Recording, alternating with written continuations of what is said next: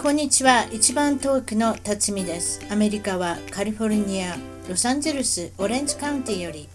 世界中海外で頑張っている日本人の方々と楽しく本音でおしゃべりをしています。アメリカに来て早いものでにじゅうはちねんが経ちました。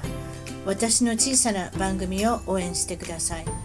ゲストの情報も満載。ホームページ、ウェブサイトは一番トーク .com 一番トーク .com からお楽しみください。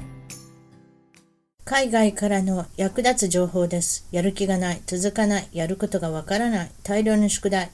受験の不安、親のサポート方法、成績をもっと伸ばしたい。そこでスカイプを使っての家庭学習カウンセリング。フランスはパリの塾長ことリゴともみさん。大阪で長年進学塾早稲田の森を経営。数々の受験生を合格に導いた必勝法。親子でストレスが本当に減りましたと大好評。海外の方は現地校と補習校の掛け持ち、また日本で受験を控えている方、要領よくできる自分に合った学習法で成績を伸ばす。今すぐともみさんとスカイプで無料親子カウンセリング。申し込みは日本、海外より ライン からトムともみ トム トム トモミ アメブロまたは Google より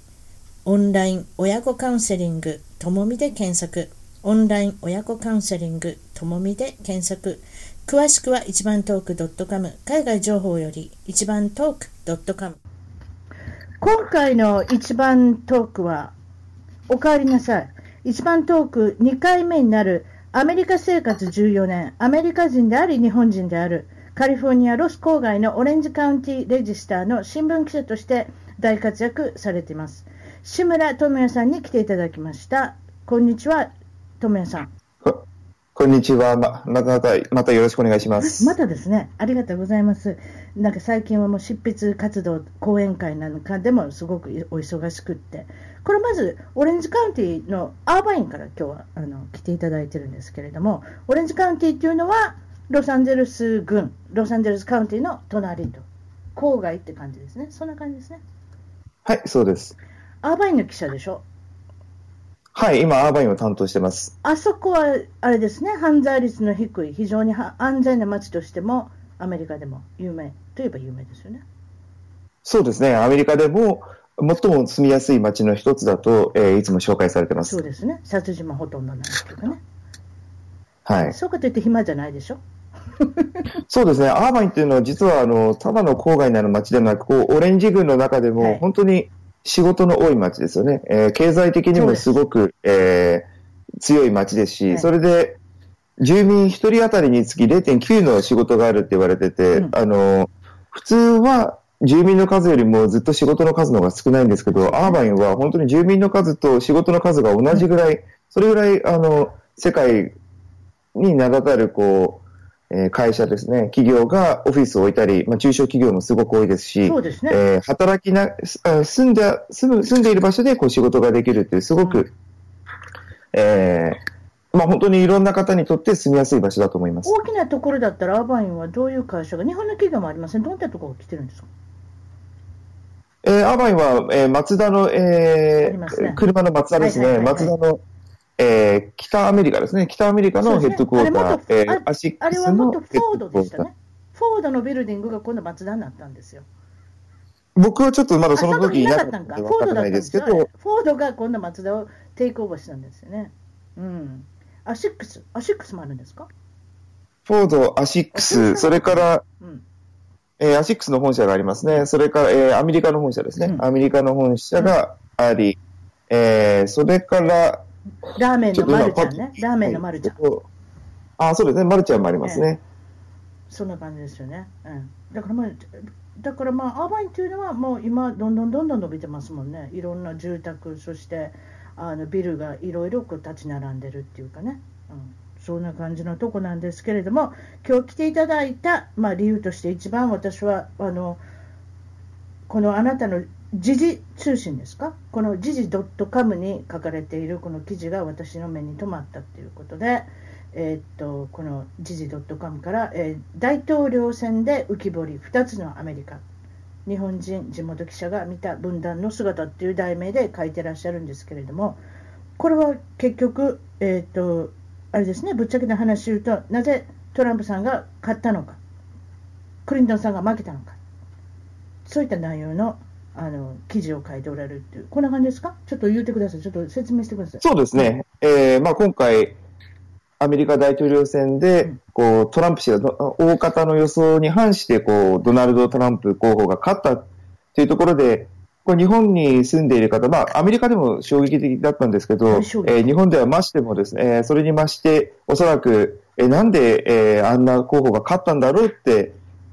大手主要なマスコミいやいやいやいや主要のメディアを、えー、見ている人は感じた方多いんじゃないかと思いまして、それで、えー、僕の方にですね、うんえー、でアメリカの内部から見て実際どうだったのっていうことを知りたいということで今回記事を書かせて、えー、いただきました。それで、えー、僕の目から見た、えー、今回の大統領選挙ということで、まあ、なぜドナルド・トランプ氏が勝ったのかっていうのは専門家の方もいろいろ言ってらっしゃいますし、うんえーまあ、僕も選挙自体が、えー担当選挙自体が専門なわけではないので、うんまあ、大方選挙、えー、専門家の意見を通して、まあ、こういう理由で、えー、ドナルド・トランプ氏が勝ったんだろうと、うんえー、いうところから出発してですね、うんえー、そして一番大きな今回その、えー、僕が見ていて一番選挙で、えー、一番大きな、えー、トピックだったのがですね、うんまあ、今回選挙の結果ですね、結果を見て、うんえー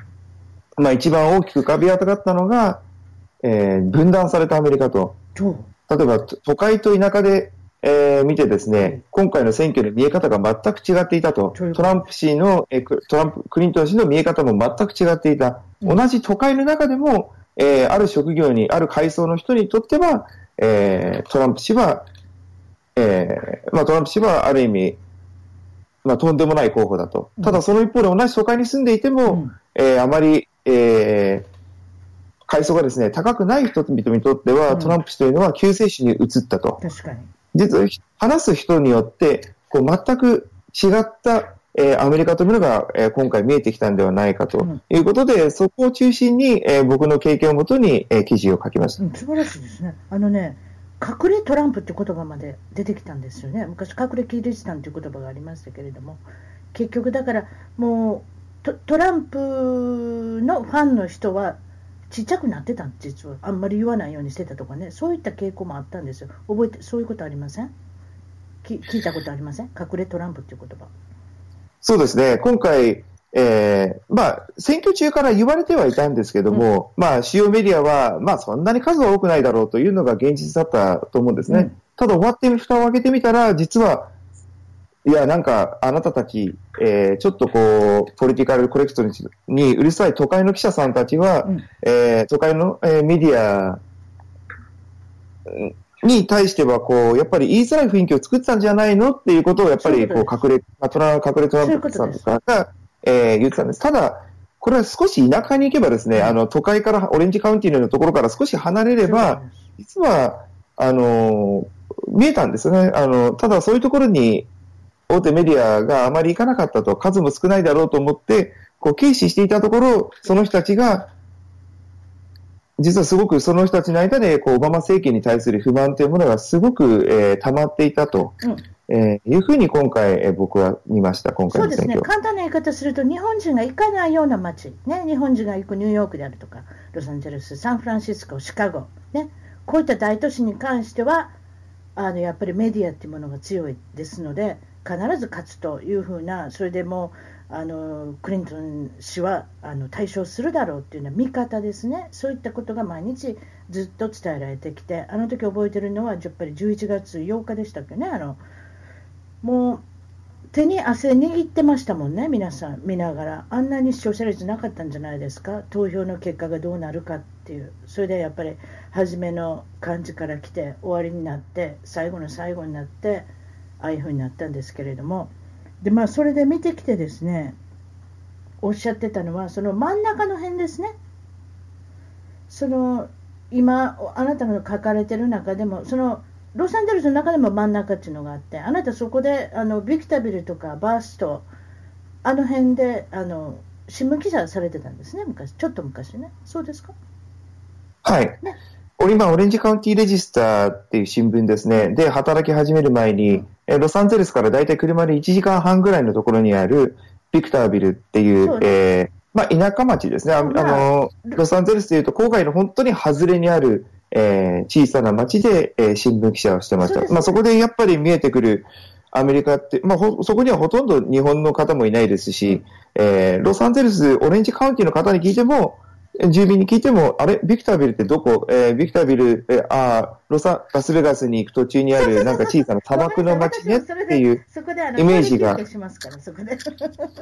そうですね。それでトイレ休憩をするような、えー、場所ですね。そこで、えー、僕が、まあ、日々、えー、もう本当に何千人という多分方とそこでえー、話してきたと思うんですけど、そこで見えてくるアメリカというのは、うん、本当に 今, 見え今僕が取材しているアーバインのような街オレンジ郡の、うんえー、姿とは、えー、全く違う姿ですね。ロサンゼルスニューヨークにいては見えないようなアメリカがその僕が働いていたごねんかん住んでいたごねんかんで、うんえー、見えてまして、それを、えー、今回記事の中で大きく、えー、紹介しました。えそれを言ってください。ちょっとどんな感じで結局あの人たちはなぜトランプ氏にそこで投票したのかっていうね、そういったと こ, ところが見えてきたと思うんですけれども、どんな感じですか、取材されてて。ビクタービルっていう、えーままあ、その地域一帯のことをですね、まあ、ビクターバレーだったりハイデザートっていう言い方をするんですけど、もともとえー、ここはあまり人が住んでいなかった場所だったんですね。そうですよ、えーはい、私何十年前から知ってますけどガランガランでしたもん。はいこうただですね、今回、えー、住宅バブルが、えー、皆さんし日本の方が知っているリーマンショックですね、はいえー、リーマンショックが、えー、起きた理由というのが、うんえー、実はアメリカの、えー、住宅バブルの崩壊にあったんですね。その住宅バブル崩壊の震源地の一つと言われているのが実はハイデザートという、えー、場所だったんです。というのも、えー、ロサンゼルスやオレンジカウンティに人がいっぱいになってですね、それで、えー、じゃあもう住めないじゃないかと、土地が高くなりすぎて、ね、ということであまり、えーまあ、そうですね、もう少し、えー、安い不動産物件を求めて、うん、ロサンゼルスやオレンジ郡に住んでいたという人が、えー、山を越えてですね、えー、ビクタービルの砂漠にそうそう、えー、どんどん流入していったと。ではそ、えー、ただそこでですね、そこに移り住んだ人というのは、うんロサンゼルスやオレンジカウンティに住めなくなった、まあ、主にブルーカラーの人が多かったんですね。そうですね。低所得、まあ、中低所得もしくは低所得の人というのが移り住んだ。そしてさらにはですね、サブプライムローンといってこう普段はとても家を買えないような人に対してもこうローンが与えた、与えられたサブプライムローンですね。サブプライムローンで家を買った人が多かったと。ほとんど収入がない、本当にアルバイト程度のもう、えー、時給はっぴゃくえんきゅうひゃくえんの、えー収入しかなかった人たちが、ね、でも家を変えて、その人たちが、ねえー、移り住んだと、うん、その結果、そのエリア一帯にあまり教育水準の高くない人たちっていうのが急激に増えたんですよね。確かにそうですね。そういうイメージがありますね。うん、その後、えー、リーマンショックが起きて、えー、不況になった結果、えー、不況になった結果、まあ、本当に大打撃を受けるんですよね。あの今回の不況で 大, 大打撃を受けた業界っていうのがやっぱりブルーカラーだったんですね。製造業だったり、運送業、そうですね、建設業、うん、そういった職業が一斉にこう職がなくなってしまったために、あの地域のこのハイデザートの失業率というのが大体全米平均の多い時に、ね、じゅうはちパーセント から じゅうきゅうパーセント ですね、はい、全米平均のにばいぐらいのあの失業率になったと、うん、その結果もうその地元ではもう失業者がもうどんどんいて、ホームレスもすごい数になって、うん、えまた犯罪もですね、えー、いろんな人たちが入ってきた結果高くなった結果ですね、そこに住んでた元住民、まあ、白人の方が主に多かったんですけど、うんえー、その白人の方々のですねやっぱり不満というのが一気に高まっていってしまったと。その、えーリーマンショックの後ですね、えー、高くなり、そこでやっぱり不満がですね、オバマ政権、えー、の不満につながったんじゃないかというのが、えー、今回の僕の見方です。そうですね。結局彼らたちははちねん長かったってことになったわけです。結果的にね、ここで変えなきゃいけない。私たちがやっぱりその例えばあのそのせんきゅうひゃくろくじゅうねんだい、ななじゅうねんだい、もう非常にまあ高校卒業したらお仕事がある。ね、そういった形のやっぱブルーカラーっておっしゃったっていうことは、そういった、まああのまあ、工場につこ勤めてるとか、高校に卒業したらすぐ就職できるようなところでも、今は何かちょっと廃墟化されたような街の感じになってますもんね。そういった意味ではね、そんなに仕事がないっていうことになってますもんね。そうすると毎月毎月の子どもの教育費やら生活費やら、もう何やらかんやらで大変なことになってるわけですよ。赤字赤字になってくるわけですね。だからそれでそのはちねんかんはまあ辛かったっていう、それのあの投票の結果っていうふった。それで私なんかでもね、志村さん、あのうちの主人の親戚が例えばウィスコンシン、ミシガン、そういったとこにいるんですよね。そうすると車で行きますやん。それでやっぱり運転しますでしょ。そうしたらそのカリフォルニアとは違う、またあのその田舎町の現状っていうのも分かるんですよね。そ, そういう機会あるでしょ、やっぱりあのちょっと田舎に行ってみたら。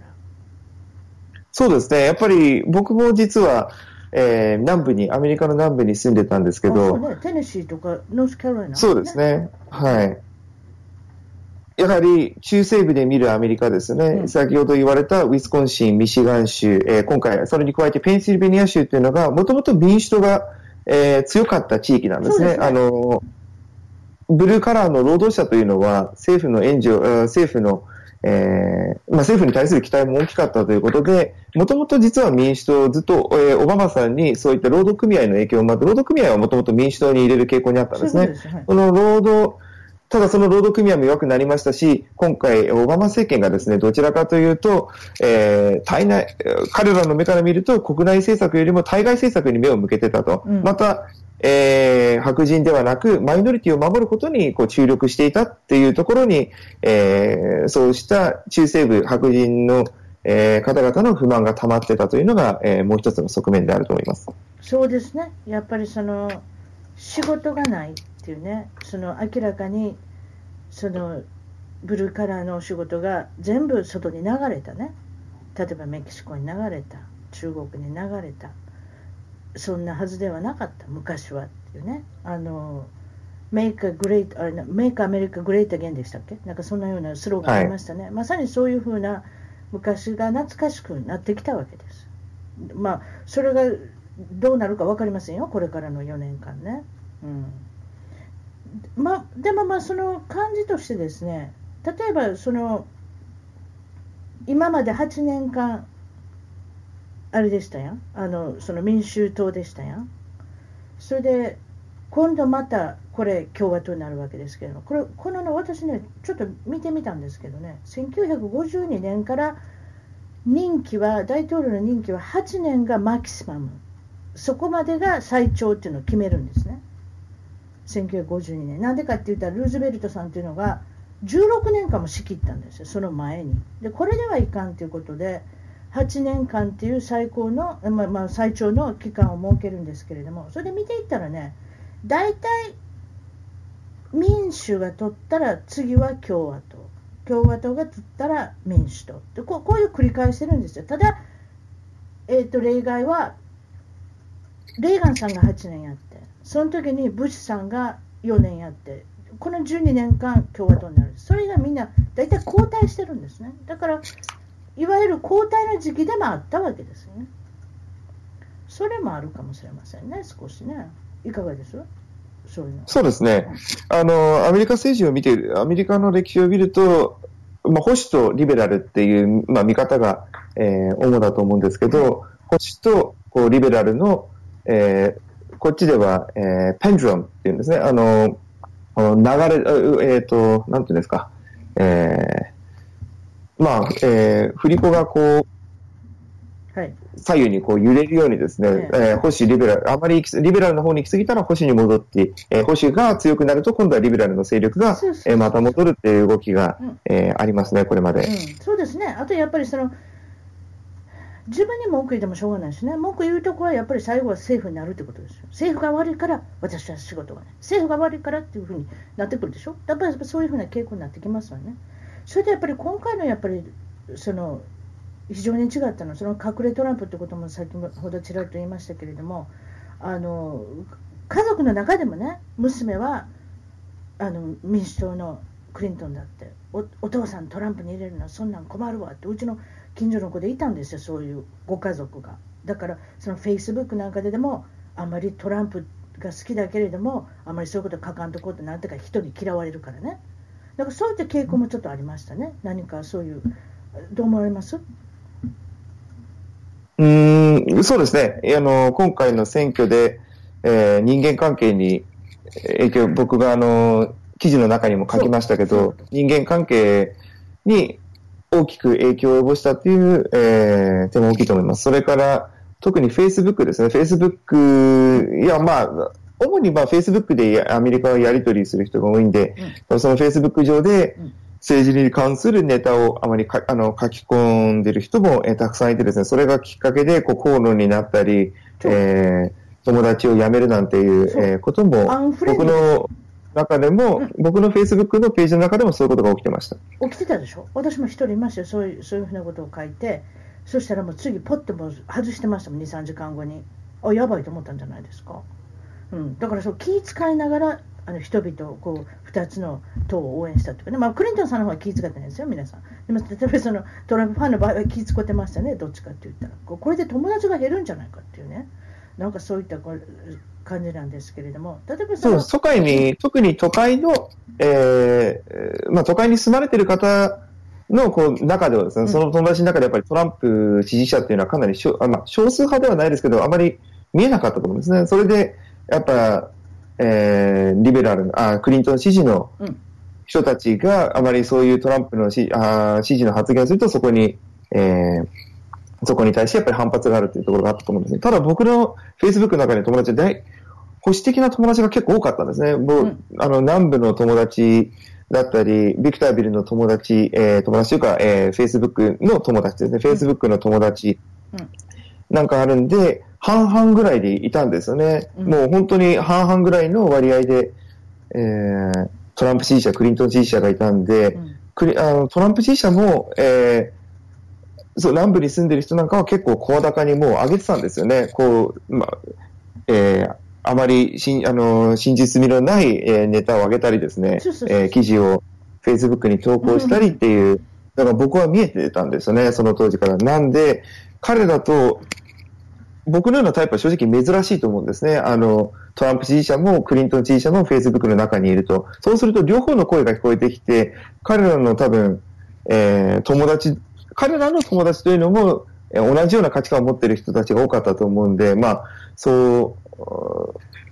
そうですね。まあ本当に分断されたアメリカが今回、うん、えーね、見えてたなっていう。あの、保守の人は一生懸命なんかいろんなこと言ってましたね。だからそういう、だからそのトランプ氏の方は、にあの応援してる人はもう、ままあ、口をはばかってたっていうか、まあ、あまり書かんようにしてたっていうのが私の印象なんですけれども、それとやっぱりそのクリントン氏の目立ってたのは、例えばハリウッドのスターとかね、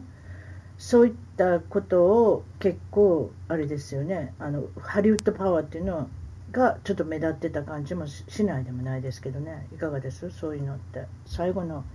あのクリントン氏が推してたのは、例えばビヨンセのコンサートに行ってみたり、レイディー・ガガのコンサートに行ってみたり、ケイティ・ペリー私のことを推してくれてるとか、なんとね、そういうイメージが最後の方のにしゅうかんぐらい一生懸命選挙活動されてたっていうのも、私なんかちょっとうーんと一般人とコネクトしないなっていうのが私のイメージ少しあったんですけど、ちょどう思います？そういうハリウッドパワーを利用するっていうのは。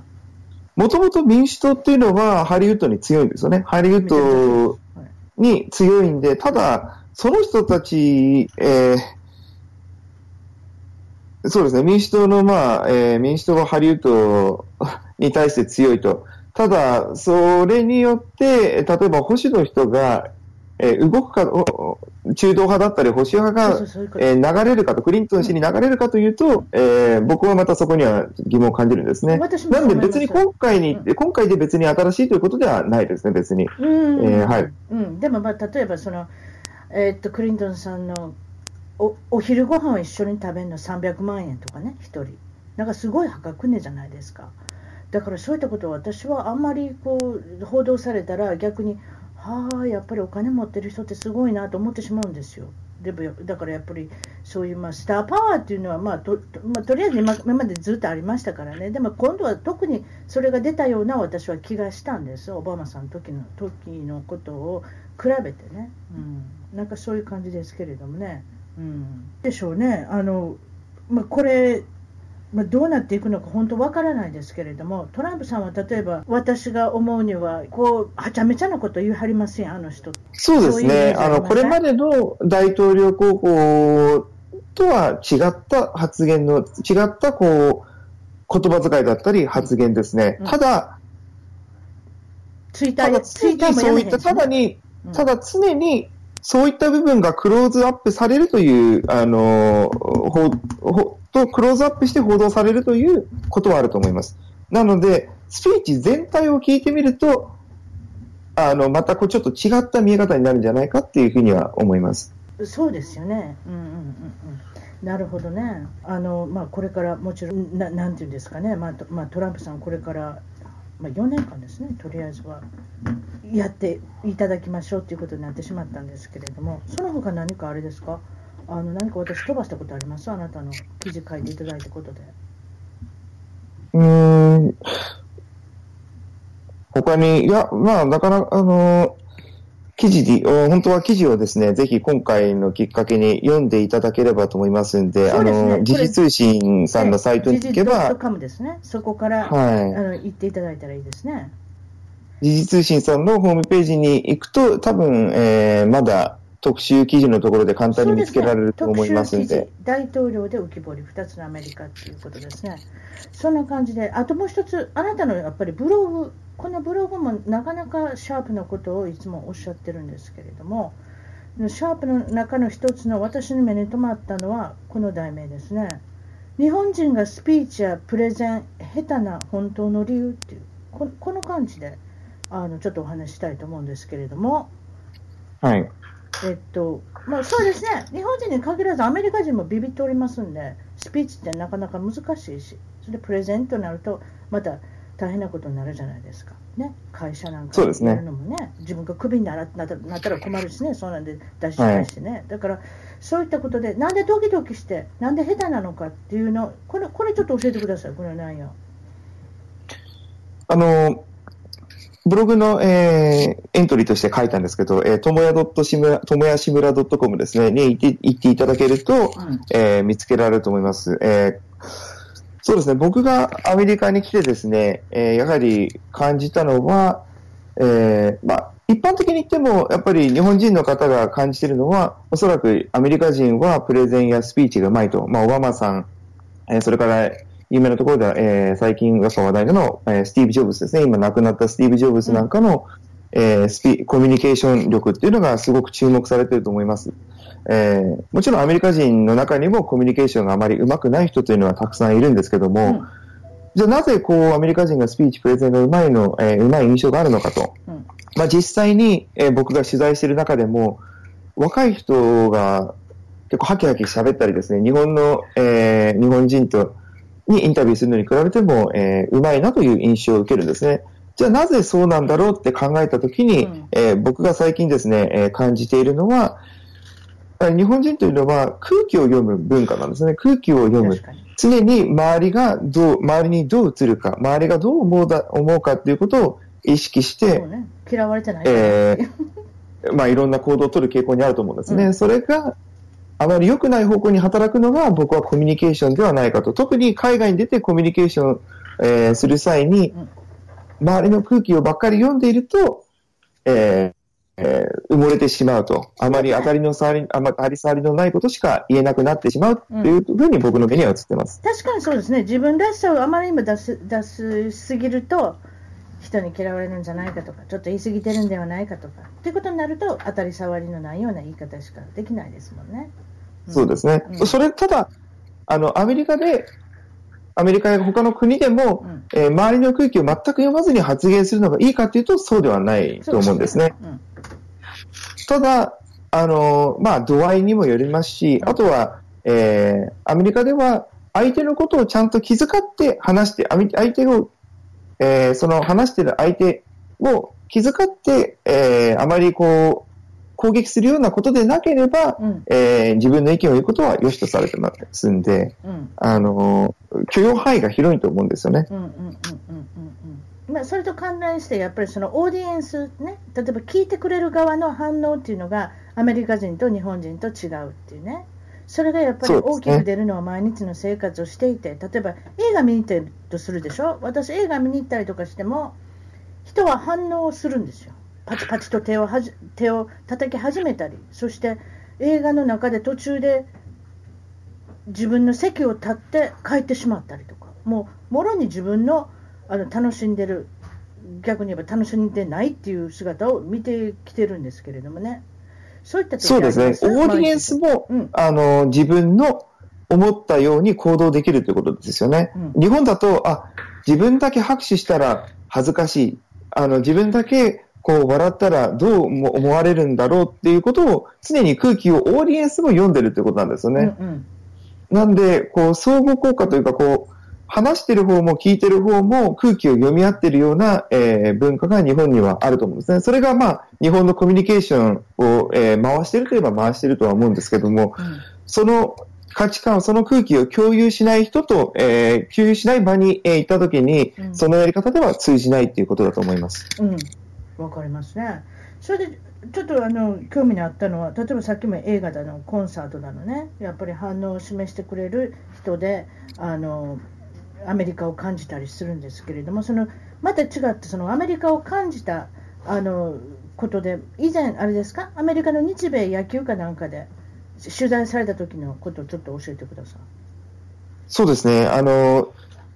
僕はスポーツ記者を、えー、やっていた時に日米、えー、大学野球、えー、日米、えー、高校野球ですね、日本でも時々テレビで取り上げられますけど、うん、えー、甲子園で優勝したりプロのドラフトにかかるような大学の、えー、選手たちが日本の代表として、えー、アメリカ遠征に、えー、来た時に僕がそれを取材したんですけど、うん、そこで印象に残っているのが、うん、甲子園で何、えー、よんまんにんぐらいですか、よんまんにん満員の開始の中で決勝戦の中でごまん、まあ、うう私さんせん入りたいと思いますけど、ごまんはっせんじゃないですか、あのー、そこで満員の開始の中で、うん、えー、日本の本当に決勝戦、準決勝で、えー、やってる選手たちにインタビューしたんですけど、うん、そこでその選手たちが言うのが、えー、終わった後に、えー、試合に終わった後に、えー、やはりアメリカでやってみたい気持ちになったと、アメリカのスタジアムでやってみて、ただそこにはあの本当に数百人しかファンがいないんですね。ね、数百人、あまり注目されている試合ではないんで、うん、数百人しか観客がいないにもかかわらず、このアメリカのスタジアムの雰囲気が良かったっていうふうにこう、えー、言うんですよね、みんな口を揃えて。まあ、彼らはやっぱりメジャーでやってみたいっていうことだと思うんですけど、うん、メジャーでやってみたい。じゃあなんでかって、えー、言うと、そのにひゃくにんがこうみんな、えー、思うそれぞれ思い思いの、えー、反応をすると、例えばいいプレーをしたら敵味方関係なく、ね、しっかり、えー、もう立って拍手をしたり、スタンディングオベーションが起きたりっていう、えー、ところだと思うんですよね。うん、私なんかそういったことを日本ではあまり経験できないっていうところが彼らの、えー、本音だったんじゃないかと思います。そうですね、私もそのあの先ほどおっしゃってたその映画コンサート以外にもその野球見に行くんです。私ってほぼ毎月ぐらいにエンジェルスの試合があのシーズンが始まると行くんですね。そしたらね、あなたの言う通りですね、もうその相手のチームとかあんま関係ないですね。す素晴らしいベストプレーをされた方に対しての皆さんが観客が一斉に立ち上がってあの拍手する姿っていうのはやっぱり選手から見たらすごく感動するんじゃないですか。そういう意味ではほんで口も出ますしね、ようやったとかね、さすがやとかね、何度かいろいろ言うてますもん。逆に言えばでもこれ悪いことしたらうるさいですけどね、それもありますけどねそうですね、うん、悪いこともいいこともなんか知らないけど、ここの国っていうのは皆さんあの発言力はあれですね、あの大きいですね、発言力ありますね。そういった意味ではね、 そ, そういった中でどういうふうに心がけていったらいいですか。このプレゼンスピーチが上手になる方法、これはどういうふうにしていったらいいですか。コミュニコミュニケートしなきゃいけないわけですね、観客と。どうしたらいいですか。今の話の、まあ、スピーチプレゼンっていうのはあのもちろん今言ったこと以外にもいろんな要素が、えー、技術があるとあるんですけど、今の話の流れで言うと、やはり聞く方も話す側もこう、まあ、まずは相手を尊重するということですね。相手、相手の意見を尊重する心がけで臨むということ、うん、そして話す側であれば、えー、もうやはり自分の思ったことを、えー、やっぱり人と当たり障りのないことを言っていてもプレゼンやスピーチをする意味はないと思うんですよね、うん、なので観客にどうしてもこう伝えたいことがある、えー、自分が強く思っていることを、うんえー、まずは、えー、しっかり、えー、伝えるようにしてですね、そして聞いてる側、自分が聞いてる側に回ったときは、うん、相手が話しやすい、えー、話しやすい、えー、こう雰囲気を作ってあげるっていうことをやっぱり意識することが大事なんじゃないかなと、うんえー、思いますね。そうすると、えー、スピーカーも伸びますし、うんえー聞いてる側がこういいところをやっぱり引き出してあげるというその姿勢がすごく大事だと思いますね。そのためには自分と、えー、違う価値観のでもしっかり許容しようっていう態度で臨むことが大事なんじゃないかなというふうには思います。わ私もちょっとあの、まあ、アドバイスということなんですけれども、観客がたくさんいた場合、観客って見てる人とか聞いてる人がたくさんいた場合、たくさんの人を見るとビビるじゃないですか、人間って。なるべく一人の人を見た方がいいと思うんですよ。その中で一人選んで、例えば友達が座ってたりとか家族の方が座ってるとか、そうやって一人の人に語りかけるようにおしゃべりするとうまくいくと思うんです、スピーチって、うん、上がらないようにするためにまず上がるじゃないですか。いっぱい人がいてうわーっと思うじゃないですか。そっからどうやって上がらずに自分らしさを出すかっていうのは結構一人ね決めてね一人か二人決めてね見出すんですよ。そこで語りかけていくんですよ。そうすると私うまいこといくと思うんですけどね。私のやり方としてはちょっとビビらないようにするっていう意味ではね。であとあなたがおっしゃってたそのあれですか、あの新聞社を、まあ、な何回かその新聞社変わってらっしゃるんですけれども、その中で一回そのプレゼンというかスピーチされたことあるんですね。あのいやその辞めるときに、その新聞社を辞めるときに送別会が何かありましたよ。転職職場を去るときにその送別会でスピーチしたことありませんでした？短いスピーチされたんでしょ。ああ、あのブログの中に書いた。そうそうそうそうそうそうそうそう。まあそれは一つの例なんですけど、うん、まああのこういうことは本当にいくつもあるんですけど、職場を去るときに、えー、まあ送別会で、えー、まあちょっとスピーチをしたんですけど、本当にもうさんじゅうびょうよんじゅうびょうだったと思うんですけど。うんえー、なんですか、この新聞社で、えーね、この会えた皆さんのおかげで、本当に、えー、まあ、入れた、その時住んでた、えー、ビクタービルですね、ビクタービルの街が好きになれて、うんえー、近くに、まあ、日本に家族がいるんで、えー、僕一人でこっちで生活してても寂しくありません。えー、本当に幸せだったっていうことを、えー、話したと思うんですけど、うん、あの、その話、スピーチを聞きながら、日本だとあんまり、こう、日本だとそういったスピーチをすると、あ、なんか恥ずかしいなとか照れちゃうななんていう反応で、オーディエンスもなんかこうちょっと笑ったり、なんか照れ笑いをしたり、はいまあ、こっちも話す方も照れ笑いをしちゃったり、うんえー、すると思うんですけど、こっちでそういう話をすると、オーディエンスが本当にね、もう聞き入ってくれて、そうね、真剣ね、こっちの人ってね。聞いてくれたりですね、うん、まあ、本当に日本だとチャチャを入れたりっていう文化が結構あると思うんですよね。それは恥ずかしいの裏返しだと思うんですけど、うん、チャチャを、えー、入れたりするってことがあるんですけど、うんうん、あこっちではやっぱりそういうことはないんですよね。やっぱり聞いてる人を、うん、あのー、話を遮ったり、そうやってこうチャチャを入れるのは、えー、あまり良しとされないっていう、まあやっぱり尊重しなきゃいけないんで、ね、あの、笑うっていうのは人の言ってることを笑うっていう文化はやっぱりこっちにあまりないんですよね。まあもちろんジョークは別ですけど、あの真剣に話してる人に静かを耳、静かに耳を傾けるっていう、えー、傾向があるなっていうのは、そういう時にこうスピーチをしたり、話人前で話をしていると、えー、感じることです。例えば毎日会話しててもね、目見ますやん。目と目を見合わせておしゃべりするでしょ、こっちの人って。日本人はそれ目を見ないから、はい、私ね逆にね日本行ってね人の目を見始めたらね恥ずかしくやめてくれって言われたことあるんですよ。ずっと見てるから私がその人やっぱり聞いてあげてるお話してるっていうこの誠意をあの私もアメリカ化してるんですね、そういったところだから目を見ておしゃべりしだしたら恥ずかしいからやめてって言われたことあるんですよ。だからやっぱり日本にないことですね、それってね。私もちょっと今ボケてますけど思いません？そうですね、うんあんまりいろあのいろ別にその人の顔を見ておしゃべりしないですね、日本っていうのはね。だからそういった意味で聞いてる時もなんか聞いてるっていうような態度を示してるような示してないような、茶化すっていう風な言葉が出たっていうのは、まあそれ分からないでもないですよね。なるほど。それであなたあれですね、最近お父さんになられておめでとうございます。お赤ちゃん、あ、ありがとうございます。赤ちゃんいくつになった？今さんかげつちょいですね。あら可愛いわね。何週とか言うんでしょ。まだ何週間の子供ですとか言うんですね。いや僕はもうあのあんまり週に僕はあそうですね、まあ、週で数えるのやめたんで、もうあのさんかげつくらいっていう風に。もうやめたんですか？もうやめた。普通だっていっさいぐらいまで週で数えてますよ。ね、いやもうどんどんとあの時間が経つんで、うん、週で数えてると追いつかないんですよね。もう僕もあのもう今本当に仕事と子育てでもう手一杯の状態なんで。何が変わりましたか？何が変わった？妊娠してる時も大変か大変だったかもしれないですけど、まあ出てきたらもっと大変でしょ。どうなりました？そうですね、出てきてからは大変です。まあやっぱり常に目をあのー、誰かが、えー、うちはやはりと共働きなんで、うんえー、そうなんですね。どっちかが常にこう見ていなきゃいけないっていう状態は、うんえー、やっぱり自分の時間は少なくなりますよね。うーん。そうね、あとやっぱり泣くことしかできないから、なんで泣いてんねやろっていうところから始めますもんね。始まりますもんね。そうですね。うんうん、あの思ったよりも簡単ですか、思ったよりも難しいですか、どうなりました？